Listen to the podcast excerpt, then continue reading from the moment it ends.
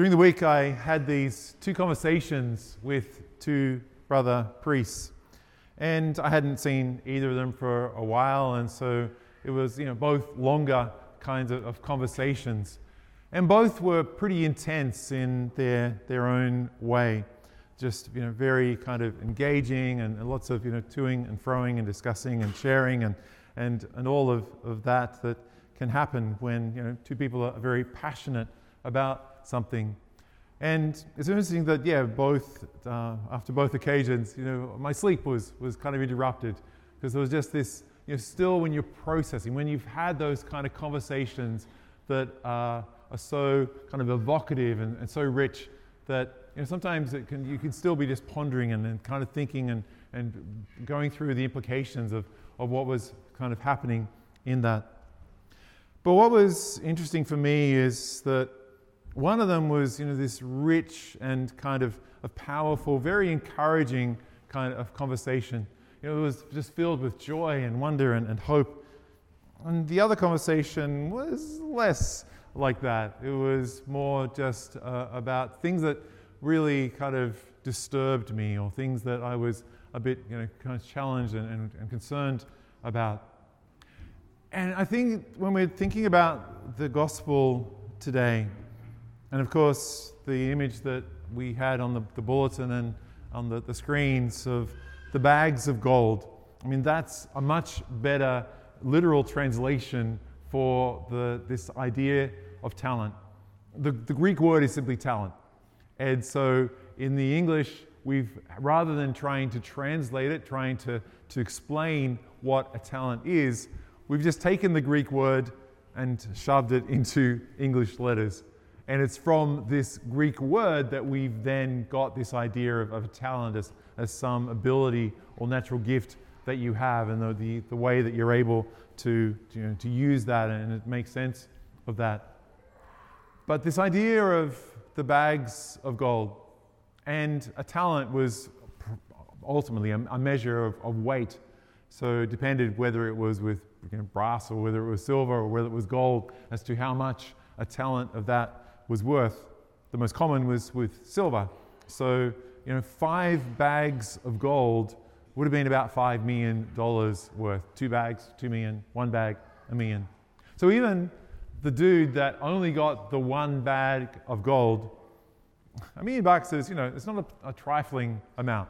You know, we'd all consider that, yes, that's, you know, worth kind of in investing time and energy trying to work out how do I respond with this one talent with this one bag of gold? What am I going to do with it?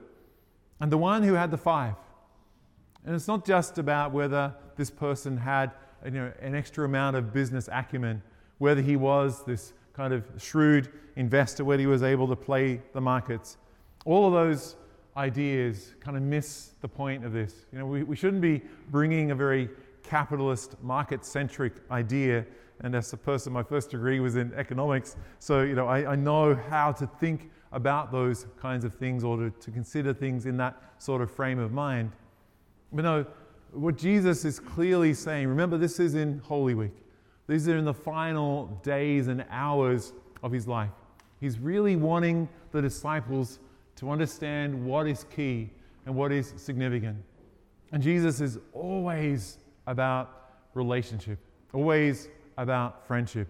You know, will we be the kind of people that share this immense treasure of knowing God?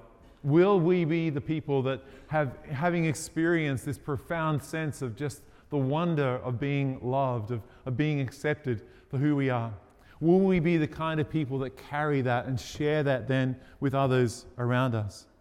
Or will we just be content to hold on to that tightly and say, Yes, you know, I'll hold on to my faith and I won't let anyone else have it, but I won't let go of it? And so many Catholics are like that. You know, so many of us kind of think that, well, you know, as long as I keep doing what I need to do, as long as I keep praying and as long as I keep, you know, attending Mass and, and doing the right things, that's all that matters.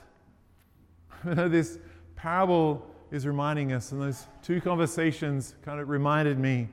You know, conversations can either encourage and, and build us up, they can remind us of, of just the, the treasure it is to be a friend of the Lord. or they can tear us down. They can undermine our sense of, of, of who we are and, and that ability to, to share that love so freely and so generously. The one who had the five was able to take those risks. And, and again, the, the Greek kind of uh, concept clearly indicates that this is more about those human interactions, those conversations that we're invited to have, to, to share the good news, to share the love of God, to, to share the wonder of what we have experienced and encountered. And the, the person with the five, you know, built on those. He continued to work on those. He continued just to, to plant those seeds in season and out.